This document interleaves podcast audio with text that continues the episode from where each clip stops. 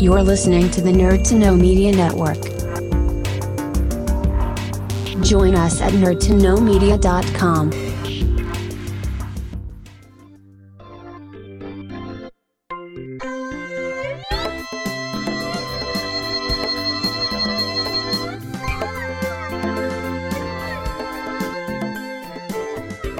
And hello, everybody, and welcome back to Anime Crash Course, Nerd to Media's monthly anime book club. Uh, with me, we have two wonderful guests. Uh, we have Kian and Katie. Say hi, guys. Hi guys. Woo! Merry January. Mer January. Happy Newmas. What year is it? It doesn't matter. Nothing, it is nothing, time. Nothing matters. It is time for anime. It is always time for anime over here on the show. Uh, and this month, this time, I cannot be more excited to talk about truly a staple of anime culture as a whole. That it's really a shock we haven't covered any of their their works this time. This month, we are talking about Studio Ghibli's Princess Mononoke. Uh, so now, of course, like it, it, it would be sinful and insane of me to not talk to talk about any a Studio Ghibli movie without bringing up their fa- co-founder and director, Mr. Hayao Miyazaki. So, Can we add some like trumpets there? Just a just a full big band orchestra because this guy goddamn deserves it. Um, so let's roll the clock on back to talk about this absolute legend of the industry. Uh, so Miyazaki was born in the Bunkyo Ward in Tokyo in 1941, uh, getting a start in animation, working for Toei Animation, one of the big powerhouses of uh, serialized anime in the country. In 1963, involved with kind of a variety of kind of pro- uh, serialized projects at the time, such as Doggy March and Animal Treasure Planet. A lot of the, the a lot of the shows at this time were adaptations of kind of classical Western literature. Uh, like he like one of his main influences was an animated version of Heidi. Uh, and during his time Ooh. working with Toei, he is where he met his uh, you know, his one of his long one of his longtime collaborator, collaborators, Isao Takahata. Uh, so after working for Toei for a couple of years, Miyazaki kind of moved between several different studios throughout the early 70s, such as A-Pro, Nippon Animation, eventually landing himself in telecom, and telecom animation film, uh, which is where he, he got to direct his first feature-length film, Lupin III, The Third*, *The Castle of Cagliostro in 1979. And then in the same studio in 1984, producing his first original work, uh, with Takahata, uh, Nausicaa Valley of the Wind. Ooh. After which, uh, Miyazaki and Takahata broke off, broke indie, and founded uh, Studio Ghibli. Okay, so he's a proper like kind of like working from the ground up type of director. Like you know, he Oh, didn't sort of come through some avenue like. Oh yeah, no, like he he he made his way. Like it was as as he said, like there's two decades of work before he got to found Ghibli, and up until Ghibli, he was just another director. Like it's it's uh, it's it's difficult then and now in modern circumstance to talk about Miyazaki as not an icon. Well, what makes him so like? I know you probably got like a big plan thing, but what to you makes him so iconic then? I think like it, it's hard to say because as long as I've been alive and um, consuming his work, it's he's always just kind of been this standout. It's I think probably one of the reasons, at least kind of from uh, the Western perspective, is because it was his works that were like at the forefront of anime before you know the modern wave of the internet. Um, I, like when uh like in the kind of the the the, the, the late nineties, uh, it was mostly a lot of a lot of Ghibli's movies that were being sent over here and, and shown in, in cinemas. Uh, like the likes of Nausicaa, Castle in the Sky, and Kiki's Delivery Service, and My Neighbor Totoro. Like these were the these were one of the few anime movies that were actually getting shown here. Uh, so like in terms of at least from a Western perspective, he was kind of the only name in in in anime. Uh, and then obviously Okay, and with uh, um, for for reasons I'll kind of get into when we start talking about Mononoke, uh, that like that just shot him up into like blockbuster status. And like, what about you, Katie? Kind of, what do you? Are you a big Ghibli fan? Like, how much do you kind of bring to the table here in terms of what you've seen and what you haven't? I- wouldn't say I'm a big Ghibli fan. Like I like Ghibli, obviously. I just I like I wouldn't have seen as many movies as you know other people who would call themselves big Ghibli fans. But I've seen kind of the the major staples. So I've seen like Spirited Away, Howl's Moving Castle, uh, Ponyo, that kind of thing. So I I'm kind of more of a new not a newbie. Like I've been watching them for a few years, but I'd be more kind of novice in that regard. Yeah, that's uh, like I think like I think I, I, like when I I was so surprised when I found out just how many works Ghibli had under their belt that weren't uh, Miyazaki's actually went funnily enough because like his are his are at the forefront of the studio. Uh, your your Totoro's, your Spirited Aways, your Howl's Moving Castles. Uh, but when you actually kind of dig into it, there's a lot of kind of uh, just kind of weird experimental stuff behind the surface, and a lot of which was then a lot of which was directed by uh, Takahata. Uh, like one famous uh, production was in the studio concurrently being produced. So, like, you're kind of stuff. sorry. Oh, sorry, I didn't mean to cut across you there. I just meant like you're kind of. I was just saying your Pompokos and your Arriettys, your sort of Yeah, weird yeah. Out there ones. Like, Yeah, your your creative stuff like uh, the Tale of Princess Kaguya, which is this beautiful like animated watercolor piece. Uh, oh yeah, that that was amazing. That looked Mm. like it was being drawn in real time. Like, oh, it's stunning. Um, but yeah, like it's as, as I was go as I was saying though, like one um really really famous kind of example of, of the creative works that were happening in there was that the same time My Neighbor Totoro was being created, this real whimsical, um, laid back kind of kind of adventure affair was this uh, while Miyazaki was producing that. Uh, just down the corridor, Takahata was producing Grave of the Fireflies, which is oh my god. one of the most harrowing movies ever made. I I still remember getting it from a library back when that was a thing, and uh, putting it on, thinking it was going to be like a Totoro style Ghibli. I had it on in my living room with like friends, and just it broke my spirit. Oh, I, I haven't yeah, I haven't been able to sit through it. I, I, I just I need to be in the right mindset, and I just haven't. but Yeah, see, I I had that experience with this movie. so like, am I doomed if I watch don't Grave watch of the Grave of the Fire. Yeah, no, no, no, no, no. It's Grave of the Fireflies is the My Neighbor Totoro of suffering. Uh, yeah, yeah, yeah. It's. I mean, it, this isn't the episode about that, but it's about two kids in World War II, like two little civilians who are just trying not to die. A tale we can all get behind. uh, uh, yeah, no, a deeply just Whimsy in shoes. you know, cartoons. Uh, but of course, uh, as you mentioned, we are not talking about Grave of the Fireflies, not yet, at least. we'll see how next year goes. we'll, say, we'll save that for the Valentine's Day special. oh, jeez, that's next month. no, uh, this uh, this month we are talking about Miyazaki's uh, seventh directorial work, uh, Princess Mononoke. Uh, and I definitely think like it's important to kind of mark just kind of in terms of Miyazaki's works, just what this kind of marked, because a lot of his work before this was very, very light and fantasy and whimsical. As I think, as far as I know, the uh, the movie he produced just before this was Kiki's Delivery Service. So you have like that. I was about to ask. Yeah, that. Yeah. You have that, Sorry, I and went like. Totoro and Porco Rosso. All these very kind of like light, whimsical family affairs.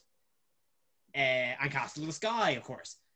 Uh, and he decided that he wanted to go bigger uh, before the turn of the millennium in 1997 and decided to just put down pen this epic and scale um,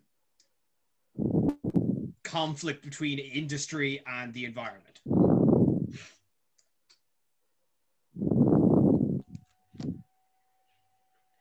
Um, Oh, sorry, I wasn't sure if you were kind of still mid flow. Yeah, well, I mean, like, kind of. I'm not really kind of up to date on what's popular and what isn't. Is this? I'm assuming this is among the most popular of the Ghibli still, is it? uh, I would say so. I, I would say so, but that's I think it's all. I think all of Miyazaki's kind of are though. I think all of them have a place of prestige. Now, if we want to actually term talk in terms of pure number crunch, here's uh, some fascinating little facts for you. So, uh, after this movie released in Japan, it became the highest grossing domestic film in the country, only to be overtaken later that year by Titanic. Damn, that was that was the only fact. That was the only fact I knew about this movie, and you said it. I was really proud of that. Uh, but also, like it, it, it, it netted uh, Miyazaki and Ghibli. Uh, like as I said, I think this was really the springboard for him becoming, uh, for him hitting iconic status, because this was a film that netted him uh, the Japanese the, the Japanese Academy Award for Best Picture, not just Best Animated, for Best Picture. And it deserves it. Absolutely. Um. So I suppose that we'll, we'll kind of I say we'll get into the movie. So what is uh, Mononoke actually about? So it follows the story of uh, a, an Emishi prince uh, called Ashitaka, and for the record, I suppose Emishi. This is this is the sort of crunch I had to get down to researching when I was doing this. Uh, the Emishi, they were a tribal ethnic group in Japan that were it's effectively either wiped out or subsumed by the Japanese Empire in the early 8th century. Uh, so Oh like, wow. Miyazaki is pulling just like deep cultural roots uh, already comparatively. Um, so we have an Emishi prince who whose village is attacked by a cursed boar, uh, cursing himself in the process because his because the Emishi and his village are very spiritual. He is cast out just of the village entirely, uh, but sent to find either the uh, the source of the curse, believing that to be the only way for him to possibly cure his his his terminal his terminal curse, uh, and in doing so, ends up finding himself in the middle of a conflict between uh, forest spirits and an industrious iron town.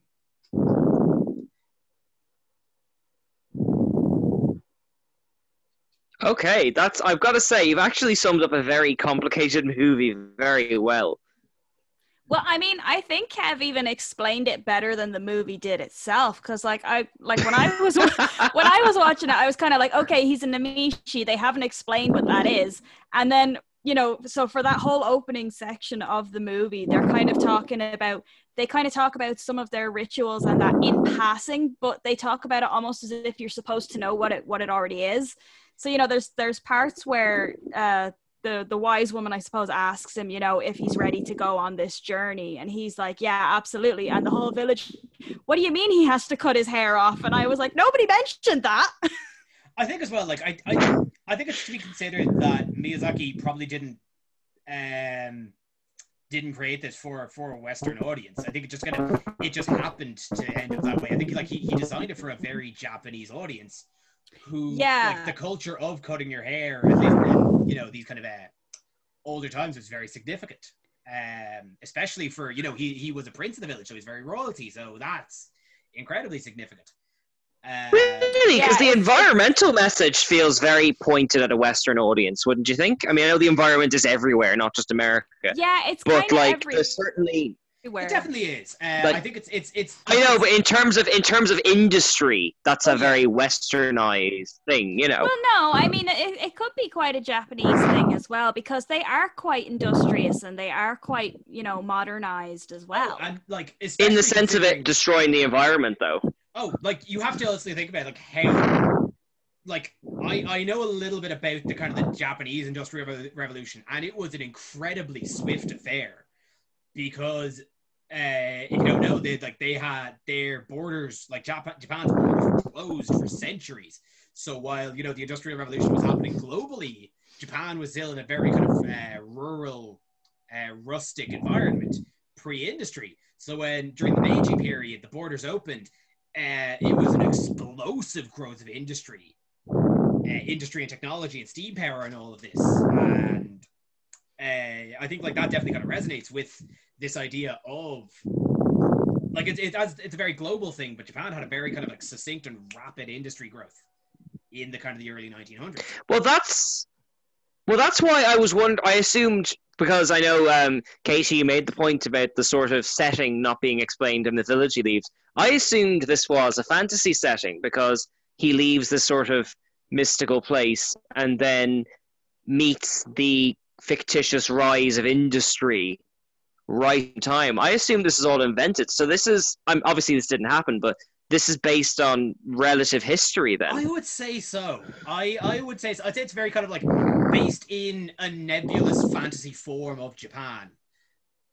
And as well, like Japan, obviously, uh, kind of Shintoism is uh, heavily the belief of kind of like spirits residing in, you know, very kind of mundane objects. So the idea of there Right. being forest spirits and tree spirits and all of this and, and animal spirits, uh, like it's, it's very much just kind of like it's bringing them just to life and just supplanting them in this uh, in this destructive in this destruction of environment and destruction of forestry.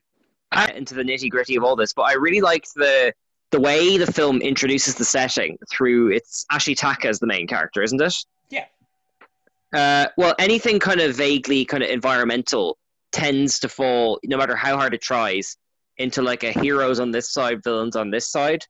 And I really like the way that Ashitaka first meets the kind of samurai soldier and gets his point of view, and then goes to the Iron Town and then gets their point of view, and then goes to the forest and gets all their point of view. It's there's no real villain as such. I know we're gonna probably get into that later, but like everyone in it comes from a culture that needs very particular things that just happens to bash off everything else. And I really like the way that that upon hundreds of hundreds of viewings that they've kind of fleshed that out and they don't make it feel like they're just expositing to you. Do you know what I mean? Yeah, it's kind of that was one thing I noticed as well is that there's no clear good guy, bad guy dynamic. It's just, you know, because the people who are destroying the environment are also lovely people and they're, you know, they're trying to help Ashitaka and they're, you know, all this kind of stuff. And even the woman who who runs that village, she's like adopting lab and sex workers and there's the foresters who really just want the forest to be nice and, and they, you know, they can be living in it. But then they're kind of horrible people at the same time.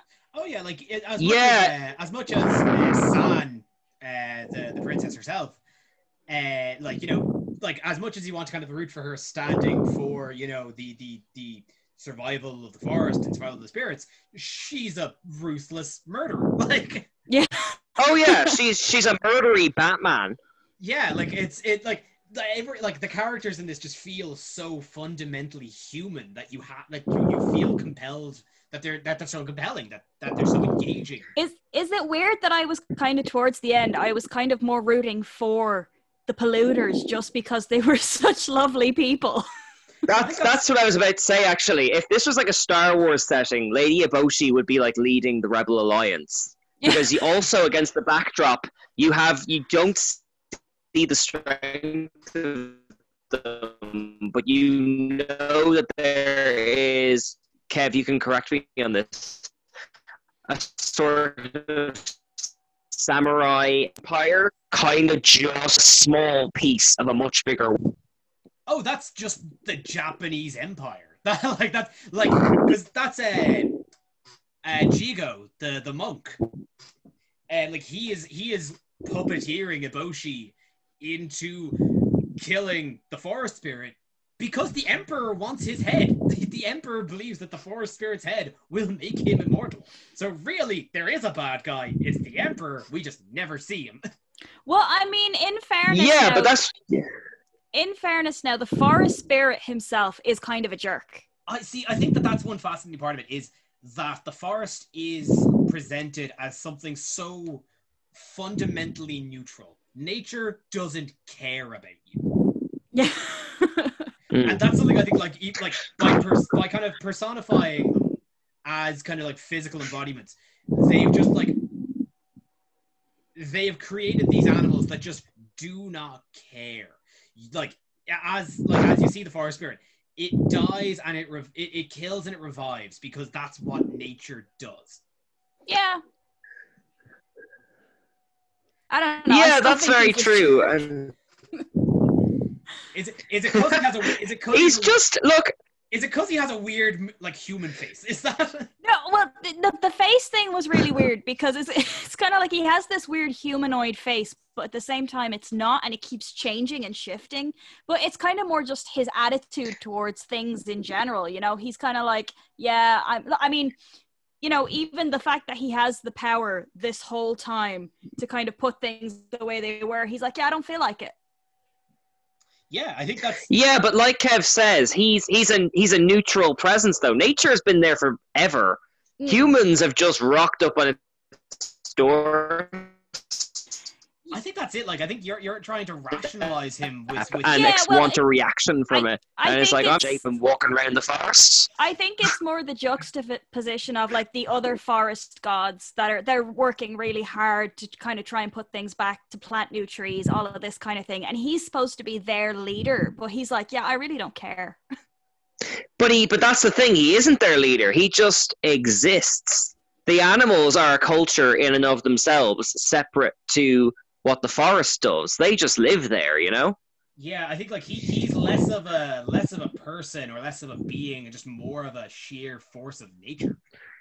That's force is a good word. He's like if the force in Star Wars was a being. It's it's not that it's good or bad. It just exists, and people just sort of use the space however they. But that's what I like about this film, though. It's you could so easily have the forest spirit be this Tinkerbelly pixie thing that's helpless or mighty or just very one particular thing. But it's a very unknowable. Do you know what I mean? Yeah, it kind of it just does what it does when it wants to, and it doesn't really care about anyone else. Like a tree. Yeah, yeah. trees trees just go to tree. Yeah. Scorpion's got a score. Scorpion's got to score. Listen, that's just how it be.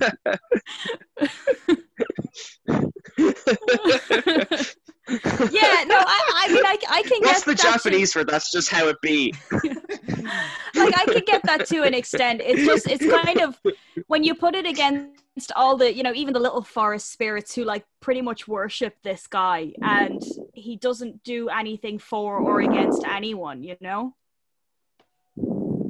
Hmm. I think like he definitely like I think it, But, it's like, much that at- he feels like a MacGuffin. Well, I mean that's true, but like I mean, if you're going to destroy the forest, the forest has got to be like a little Pixar-y thing you can attach emotions to. You know, like I think if you just burn down a tree, it'd just be like, ah, that was a nice tree. Well, yeah, I think that's it as well. Because like they're so they're all going after the forest spirit, like obviously trying to behead him, and he's he's so neutral and he's so bland and met that he's not very likable. That you don't feel like, oh no, they can't kill him. You know, it's kind of more about, oh no, but what about all the little forest spirits? See, that's I think as well. Like it, it. I don't think you're supposed to. Like, as I said, I think he kind of acts more of a MacGuffin, where you're just kind of like if you're to pick a side, you're to pick between the animal spirits and the people of Irontown. Like they, they're your, they're your protagonists. Yeah, Yeah. If a Snorlax falls asleep in the middle of the road, it hasn't done it to annoy you particularly. no, it has. But he isn't responsible for the large angry reaction you have for not being able to cycle to that next town. Kian, are you saying that the He's that just the- doing what he are you does. try- are you trying to say that a Snorlax is an ancient, omnipotent spirit being? I mean, it could be. It could. It has lasers. Anything's possible. It does shoot lasers out of its eyes. That's fair. Oh damn, you got me there. Yeah, that's definitely a god. Uh, okay, actually, let me ask you a question. Kind of, um, it responds to a flute. Cool. Uh, let me actually ask you guys. So, how did uh, how did, did you guys watch this? Uh, obviously, we all watched it probably on Netflix because they're all the Ghibli films are available on Netflix. Thank anime Jesus. Um, but uh, did you guys watch this uh, in English or Japanese? I did it in English, um, but I did it with subtitles. So basically, I was watching that's it like I only watched it the other night, and um, so I was in the room, and Austin was also in the room playing video games. So I was like, okay, I'll put it on low. I'll put subtitles on so I can just read it as it's happening. Hmm. I've because I have it because I got all the Ghibli's on DVD like a sap. Um, I I I I have watched both versions. This is for, for this one in particular. I quite like the English dub because this is my only other fact that Kev doesn't know. Possibly, I think Neil Gaiman actually did the English draft of this film. Yes. He I know he was involved with it to He some did. degree. He wrote, yeah, So he wrote it- the English dub so script. it listens. Yeah, yeah, yeah. it- So it listens. It it feels like a proper like original property in that dub. Some of them, like Grave of the Fireflies, you can tell they just translated it, and it's awkward at times. But this is one which got the proper florid rewrite treatment, and I think it's really strong for that. at this and with this, I would like to springboard off into one of my favorite rabbit holes, which is the Western release of this movie. But actually, first, Okay. one little nice, one little fun tidbit I want to bring up is the name itself, because it's it's it's an interesting kind of name because obviously, San is called San and not Mononoke. Well, they they do reference her as Princess Mononoke like once. See, that's the thing. I it like I I done some research on this because I kind of thought it meant like Beast Princess. It kind of translates out to Cursed Princess, uh, like Mononoke San or Mononoke Hime. Yeah, it's Uh, it's and like it- it's only ever used. Is it as said once? I think it's only ever said once in the film, and that is when Eboshi is essentially just taunting her. yeah, and it's it's kind of like what it means like shape shifting being or something yeah, like, like just kind of cursed Beast Princess. yeah. um, so I just I just kind of thought that was like that was a little fun fact. Uh, I think like the the alternative title, at least for the English, whether or not this was the original Japanese title, was supposed to be like the Legend of Ashitaka, and it just doesn't have the same ring to it. Yeah, well, Well, actually, that's what I was kind of- wondering because this is distributed by Disney, so Yes, and that- princesses like maybe they were hoping she'd be in that hierarchy. well, no, again, like before Disney got got the distri- the distribution the distribution rights, uh, the Japanese film is called Mononoke Hime. Well, I mean, I think the Ah. whole thing with with Ashitaka as well is that yeah, he is the main character, but he kind of feels very like, to, especially towards the end, he feels very secondary. He's kind of he's just there, and this is all happening around him. Well, I want to like I know you've got like a wonderful tangent prepared, Kev, but I want to defend Ashitaka on that respect because I feel like he's got a more interesting main character journey than he's given credit for because it oh, starts yeah, with no, him no, being this like Like that's it's uh, that's it's not what I was getting at saying that he's secondary. It's kind of more like he kind of reminds me of you know like say Link from Zelda where he has all this thrown at him. Like he is the the protagonist, but he's he's got this horrible situation thrown at him, and it's like go fix this. You know, no, I- I- but well, that's what I was gonna say. Sorry, you go, Kev. No, I was I, I, I was just going to actually mention that um that the the Legend of Zelda Zelda comparison did tick into my mind, and there's there's some very odd similarities, like how the film like how the film is like how the franchise is named for somebody who is not the main character, but is their love their love interest. Yeah. But that's but that's what I was gonna say though. It's like he's yeah, uh, to some degree he's secondary by the end, but also I think it wouldn't work without him because he's the only character who has made an empathetic connection involved in the conflict. There, it wouldn't work. And B, if he didn't make a connection to Eboshi and to- is it Rin, the kind of Delphi and San, then they wouldn't touching at the start. Real outsider in this world, trying to put all the pieces together. Do you know what I mean? Yeah, he's he like he he is a point of view character, but he's a very effective point of view character that makes enough. But that's what I mean. It's a point of view character. Yeah, yeah, he's not just like the Link comparison. He's not just there to watch the world and now and again do like an o- Owen Wilson wow. He actually affects change in the environment, to use that Yeah. incorrectly. No, but I mean, you know? what does Link do for Hyrule? Well, I mean, he doesn't talk. No, but you don't you don't have to talk to to make change. Yeah, you but I, know? I, I like as No, much as but- talk about this no, in terms but- of the video game, as much as like your decisions playing as Link, the decisions aren't made for Link. Uh, the deci- sorry, the decisions are made for Link. Link doesn't decide anything independently of himself. Uh, whereas That's like, what I mean by affecting change. Yeah, yeah, yeah. uh, like while uh, because like in this movie Ashitaka makes decisions and comes to his own conclusions uh, while the movie is presented for you to make your own conclusions Uh, but like in in the narrative, That's a fair made- point, yeah. he made decisions and he chose his side and he he, he made his his his task. Yeah, and he never like threw anyone else under the bus to do it. He tries to save as many people as possible. Like, Hmm. Yeah, that's fair. You know, his whole thing is just like, why are you fighting? Like I mean, me and Kev, like we've both are, we're both huge fans of the Fire Emblem Three Houses thing. And when you're forced to make a decision, those are the two houses that are going under the bus. like Ashitaka would have none of that. He'd have saved all of them. Like, he'd have tried his hardest.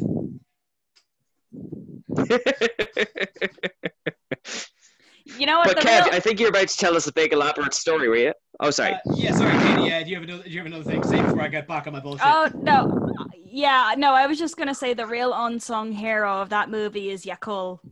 Oh man, bless you, Cole. Yeah, he's got it. What a legend. Bless that uh, red deer. Sweet boy.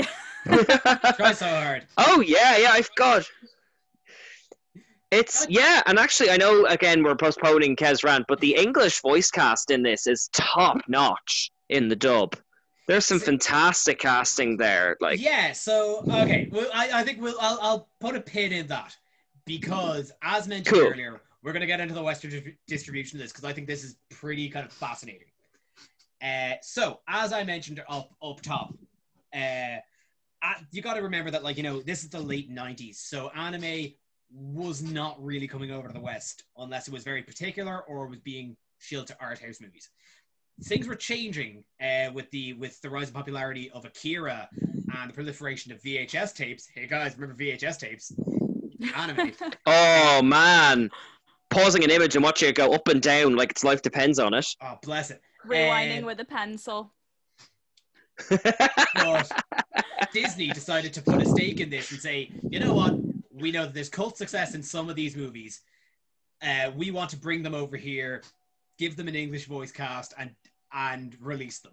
And now you got to think from Disney's perspective, they're getting My Neighbor Totoro, they're getting Castle in the Sky, they're getting Kiki's Delivery Service, all these really fun family movies, right? Uh, Disney acquires the rights in about 19, I think it was 1996 while Miyazaki is producing Princess Mononoke. So, you know, Disney didn't quite exact get what they were expecting. Uh, so, but you know, they, they were under contract. Disney, you know, released it. They I think they they subbed it down to Miramax instead of the Disney brand, and Miramax put it down to one of their sub uh, subcommittees. But uh, Disney released it. I think they released it mostly in kind of art house. They didn't give it a wide distribution, but they did give it a fairly all star uh, English voice cast, which is even like just kind of rare outside of Ghibli movies. Uh, with the likes of like Minnie Driver as Lady Eboshi, Billy Bob Thornton as Jigo, Keith David as Okkoto, the, the boar spirit near the end, uh, John DiMaggio as Gonza, Eboshi's guard, uh, Gillian Anderson as Moro, San's um, wolf mother, uh, Claire Danes as San, and uh, Billy Crudup as Ashitaka. So like, I well, I'm not personally a huge fan of some of the performances, because sometimes I feel like like actual actors aren't great voice actors. Like it's it's still like it's very significant that like these big names were being attached to this niche Japanese project at the time. Keith David can do no wrong. Keith David can do no wrong. Oh, put Keith David in anything, and I'll at least give it a chance. Uh, so, as mentioned up top as well, Neil Gaiman, who again, you got to remember at this point, Neil Gaiman, not a household name at this point. He hadn't started Sandman. He hadn't written Stardust. He hadn't written American Gods. This was he, Neil Gaiman at the point was just the guy that wrote a weird book with Terry Pratchett. Like this, again, we're talking late '90s. So like Neil Gaiman, just an up and coming fantasy writer. They just they just are like, yeah, you you can write this script. That's fine. Go right ahead. And, and- um, but here's where one of my favorite little tangents comes down because, as I said, Disney, because the mature content pushed down to Miramax.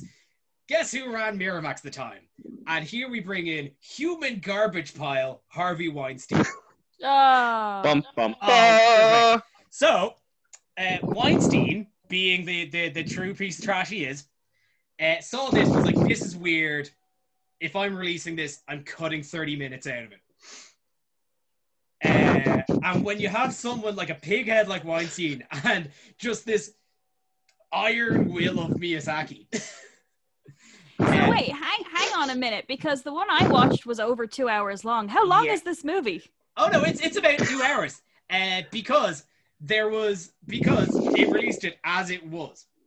Uh, Oh, okay. Because when Harvey Weinstein demanded that the film be cut, word got to Miyazaki. One of Miyazaki's producers allegedly sent Harvey Weinstein in the mail a katana sword with a note literally reading "No cuts."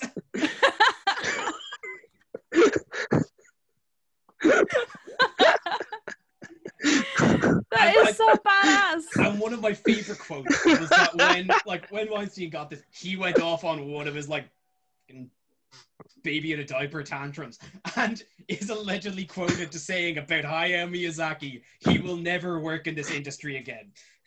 Which- Twenty years on is the funniest goddamn thing I've ever heard. oh, oh, cool, like Oh my god, are we actually going to start like a segment on your show where Weinstein tries to stop Japanese directors from doing things in their own movies? You know We're up what? to I two think, at least. I think you know he. Oh god, yeah, the Bo- yeah Bong Joon Ho. God, like I love that. I love that story so much. Okay, I don't know if I, I got, did you hear about uh, Harvey Weinstein talking to Bong Joon Ho, Katie? Uh, no. Okay, we're sidebarring this because this is one of the funniest goddamn things I've ever heard. Uh, you know Snowpiercer? Yes. Yeah. So again, Snowpiercer, uh, released and developed, uh, produ- uh, distributed by Miramax. Uh, and again, Weinstein getting his fingers all over it. Wanted again, you know, so I was like, "What's this weird Korean thing? I don't like it." Cutting like twenty minutes out of it. Uh, and there's one scene in uh, in Snowpiercer, which is kind of out of blue, is one of the bad guys like guts a fish in front of people as like a power move. It's kind of odd, but it's there. And Weinstein very went to a fit. Is like, "What's this weird fish thing? I hate it. We're cutting it." And Bong Joon Ho, when when Weinstein said to him, like, "We're cutting this out of the movie," Bong was like, "I, you know, I, I it's actually it means a lot to me. Uh, my father was a fishmonger, and that's this is my this is my tribute to him." And Weinstein was like, oh, "Okay, I guess namaste, my my brother. I guess you know, family means everything. We keep this." Ten years later, Bong Joon was like, "No, I just wanted the fish thing in it. You're not messing with my movie. no, like that's I just wanted it." That's that. That's so. That's that. Those two stories side by side are like in a video game where you've got like the charm or the renegade option. Lie about your father, sword. Send Make your choice. in the mail. You don't really get the benefit in either case though, because you don't get to see his face when he finds it. Well, yeah, but like, what about you know? Okay, being on the receiving end of that, you get a cool sword. I was gonna say that would be handy for him trying to get out of jail, wouldn't it? Not that he should. Oh no! I'm not giving him advice. No. He can stay Oh there. no! He can. Oh, he can say too too soon, Keen. Too soon. Um, yeah, that's that. That's it's it's it's just that's like considering you know we're at a point where uh, anime movies are being oh like to to a point where they're being being uh, released as almost as soon as they're released in Japan in the West, at least limited. It's just really fascinating to look back, and this was the esoteric nonsense they had to go through. To get Well, this is what I was going to ask, because even compared to other Ghibli movies, this is dark, as Katie mentioned before we started recording. Not Firefly dark, but like uh, Oh, definitely. still, Like, in in terms of like Miyazaki's work, definitely. And I think it's it's certain like it's difficult for me to like c- kind of talk about preferences in terms of him. All of his movies mean something to me, but I think I will I will go on record as saying that I think this is his most ambitious project.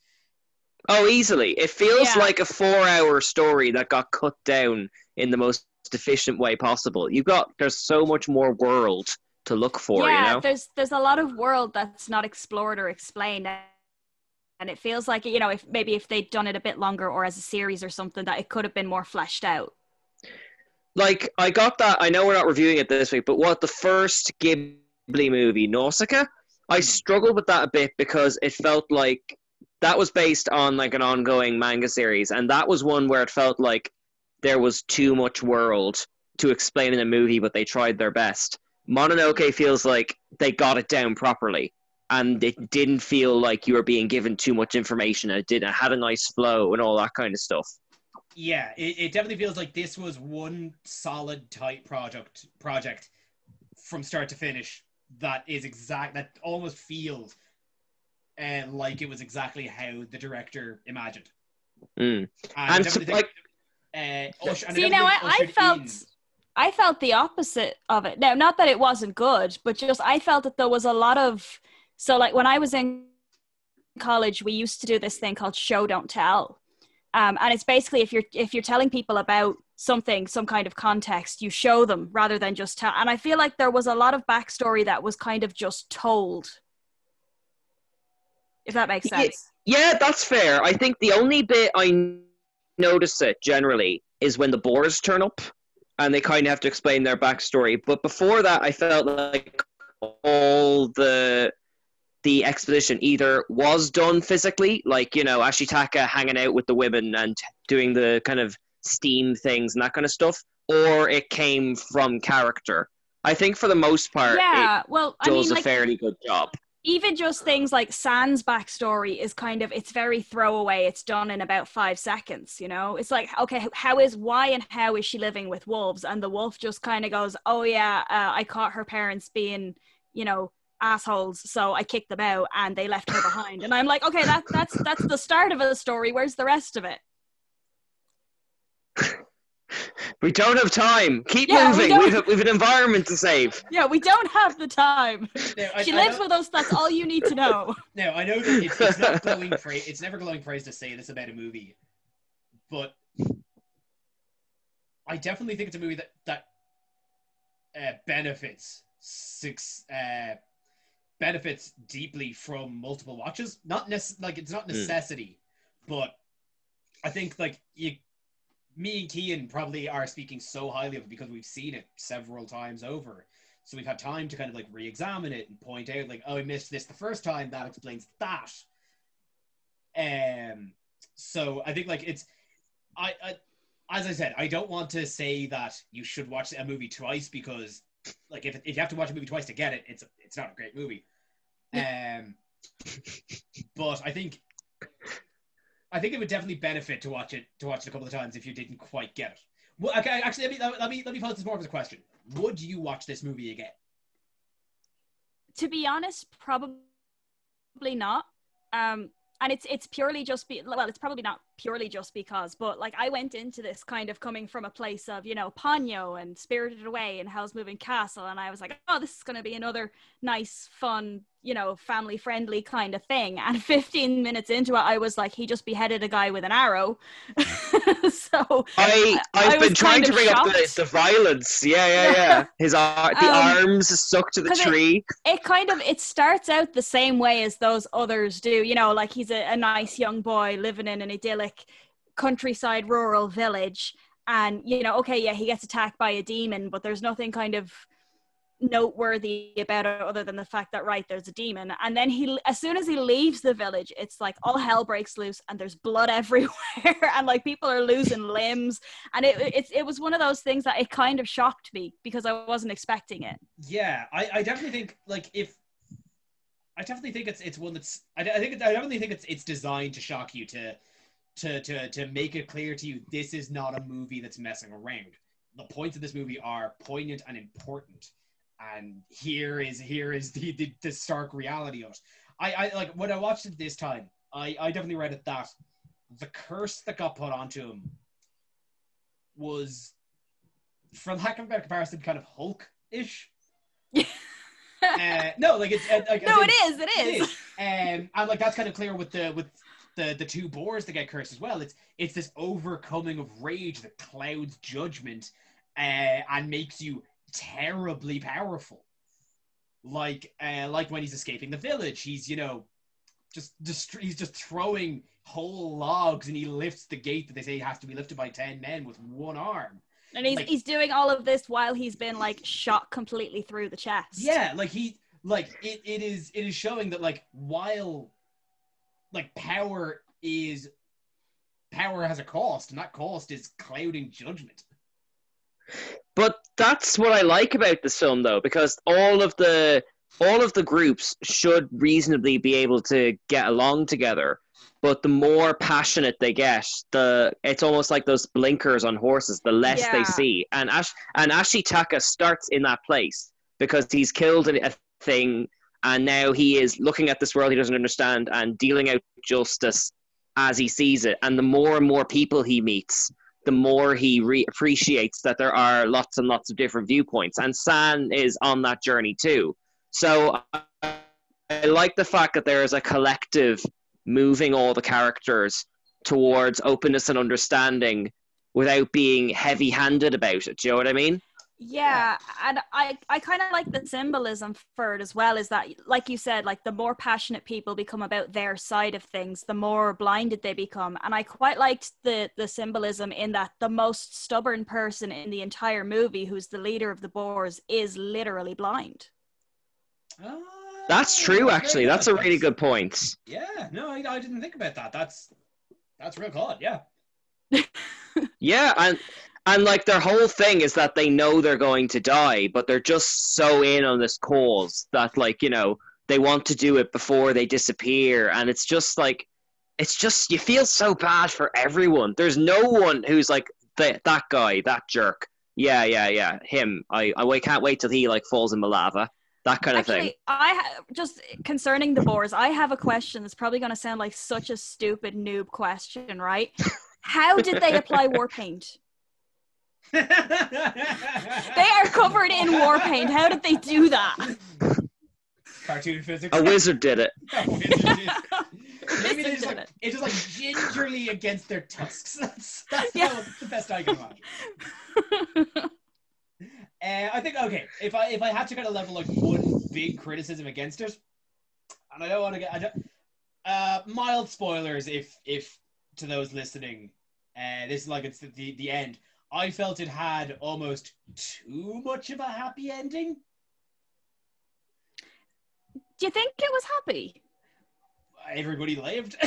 Well, I mean, every I think- well, not everybody, but I mean, to me, the ending was very much so that obviously the whole movie is them. They can't see past their own side of Hmm. things, their own wants, their own needs, and the ending of it seemed very much like we haven't learned any lessons. Because I mean, like the people in Irontown, obviously Irontown, you know, being what it is, gets consumed by the forest again, mm. whatever. But everybody in Irontown is like, okay, we're gonna build again, you know, I, and see, I, I didn't I didn't read that so much as we're going to build Irontown again. I think it's just that we're going to build civilization again. That was my Well, kind yeah, of I, interpretation. I don't know. but- Like to me, to me, it just seemed like we're gonna start again. And even with San, you know, the whole so the whole thing with Ashitaka and San is like he's willing to give up, you know, what he knows is life to be with her. And at the at the end of the movie, she's kind of like, I can't see past myself. So he says, Okay, well then you go live in the woods. yeah, Well, I mean, I, I, I mean, I don't want to be a contrarian for the sake of it, but my kind of read on that was that their conflict had brought them just enough to the point of absolute destruction as it could reasonably be, and they were offered a a slight chance at redemption, but with it very clear that if they do this again. This will happen again. To bring in like Guardians of the Galaxy, it's like, why do you want to save the universe? Because I'm one of the assholes that lives in it. Like Hmm. th- they've demonstrated that this is what happens when we just completely like to take each other for granted and our world for granted. And every character is offer is offered a chance at redemption, but not Not everyone forgiveness. takes it. If you know what I mean. Like you know, I- it's I- just yeah. I think I'm just getting hung up on on on Jigen or Jigo, just kind of like seems like ah, that didn't work out. Live and learn, I guess. Yeah, but that and that's the thing. It's it's like he's not even like he hasn't learned anything No, I anything think- from that I think, like, experience. he's just like, oh, maybe next time I should just do it all myself. That's the thing. I think there's there's some there's some characters where I feel like they didn't learn a lesson and stakes kind of need to be upheld. Yeah, it's it's kind of Um, like everybody just goes back to doing what they were already doing, think even though they see the consequences. Yeah, like I think that's that's like my True. caveat. I think. But but this is my question. How do you have the whole film them being complex and sympathetic and then also have the narrative punish them? Do you know what I mean? Well, if a it's not- narrative no, it's- punishes them, It's not necessarily it's- punish them, but at least have them see why their actions were wrong in the first place. It yeah no, it feels like there's I not- suppose. like as much destruction as is wrought at the end of the movie, uh, when all is said and done, at least for some characters, again, I think I'm focusing in on Jigo a lot. It doesn't feel like there's any consequences. yeah. No, but Jigo's too charming. He's the Del Boy of the movie. I would say that like your points are correct, but there's also the fact that there's it's an environmental movie and environmental movies need to send you out there with hope. Yeah, I think like, Because I- if you I- don't I have said- hope, you won't affect change. Do you know what I mean? yeah, Hmm. I suppose yeah. If, you- if you say if you're yeah, I get the the point that it's probably a message for you as opposed to for the characters. I get that. Yeah, yeah. Like there was a Doctor Who episode last year that was specifically about global warming, and it ended on a Debbie Downer ending, and it just didn't work. You just come away going, "Oh, forget you! I do my recycling. That's what? fair. but- What? What's but I this? mean, you know?" I, I feel like there are ways that they could have handled the ending in that they still get the message across, you know, and lessons are learned at the same time. Okay, that's fair. That's fair. As I think, like I at this point, it is like I am nitpicking. I genuinely like this. I like as I said, this is probably my only critique I have against this. I still adore this movie to hell and back. Yeah, like it, it's not my favorite Ghibli movie, but at the same time, I didn't hate it. That's fair. If you okay, just for contrast, what would be your favorite uh, Ghibli movie, Katie? Um, probably, probably Ponyo. I don't know. There's just something about that little fish girl. Oh, this movie ain't Ponyo. yeah, no, it's definitely. Well, I mean, that's what I was saying is that I came into it from that. You know, all the nice. Like I think that the darkest it ever got was probably Spirited Away or Howl's Moving Castle, and even in that, they're quite lighthearted. It's more kind of the war going on in the Yeah. background, mm. and so I came into it from that perspective. So I wasn't really expecting it to be as you know as gory and as dark as it actually was. Yeah, Miyazaki yeah, has for a- me, the win. Yeah, Sorry, Miyazaki has a deft hand at being able to write these in these terribly dramatic parts, but they're all subtext. Yeah. I don't know. It's the Rises is still my favorite, but it really just depends on my mood. I do love how they get this like epic scale down, and you just how you. Very rare is it in a movie. I feel protective of every single character, especially like you never feel bad for the orcs or the stormtroopers or anything like that. Like you know, so I think that what they pulled off here is an incredible achievement of storytelling, telling even before you get to the animation aspects of it. Oh, that's Yeah. yeah. Like I don't think we talked enough about just how truly gorgeous this movie is. Yeah. The Uh, which- animation is just beautiful. another kind of like just fun fact about it about the production was that uh no part like apparently allegedly no frame of this movie didn't go forward without Miyazaki's express permission. He oversaw I believe it. everything, and I think uh there's a, there was a report saying that he he redrew eight I think it was eighteen thousand frames. Not like not, not necessarily. Apparently, like he, he had to check eighteen thousand frames and like re and get get his staff to redraft them essentially. But like it was. it Oh was- my god. It, la- it was an express labor from him for perfection.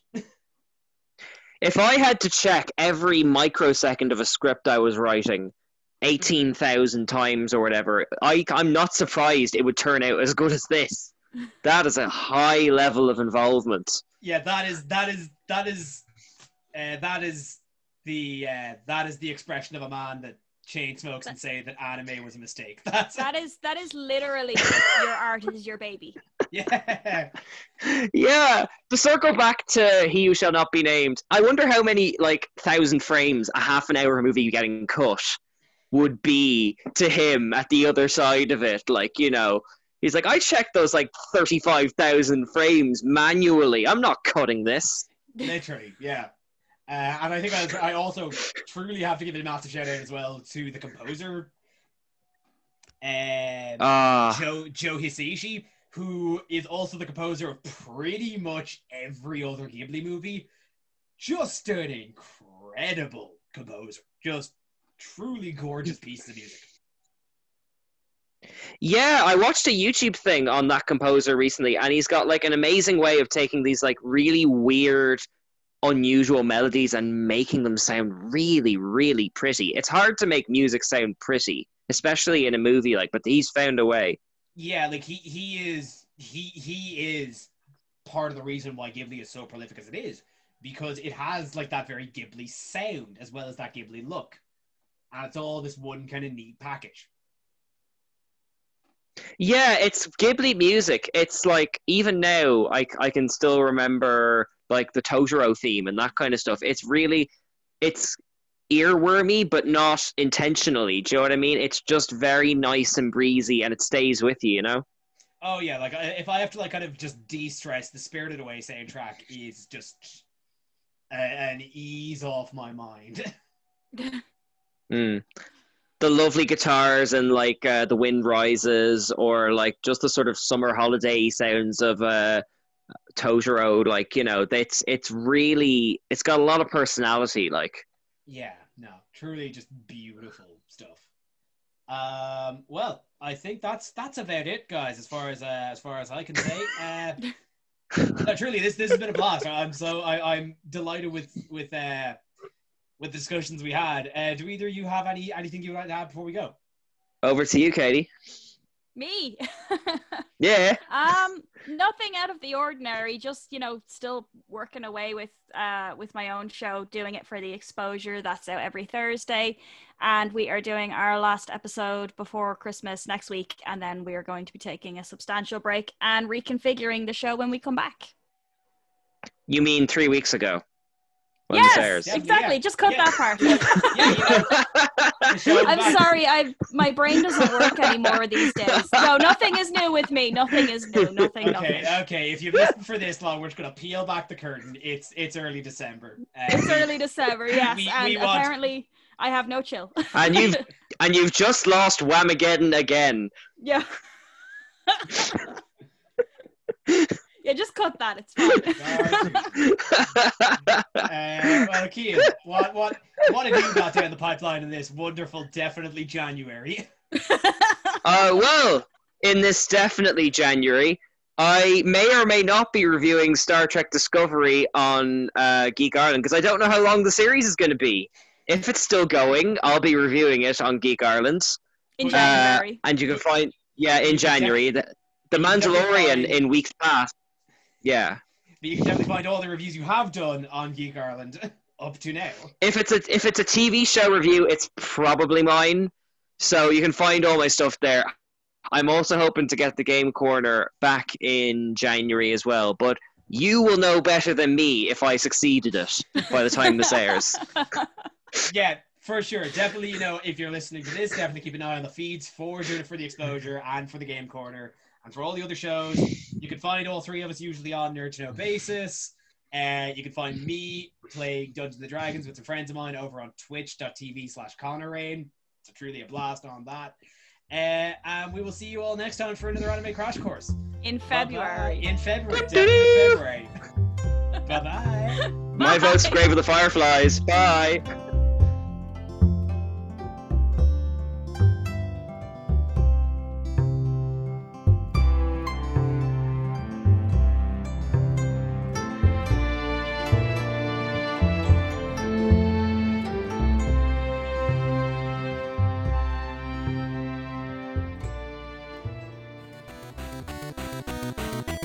For listening to a Nerd to Know Media production.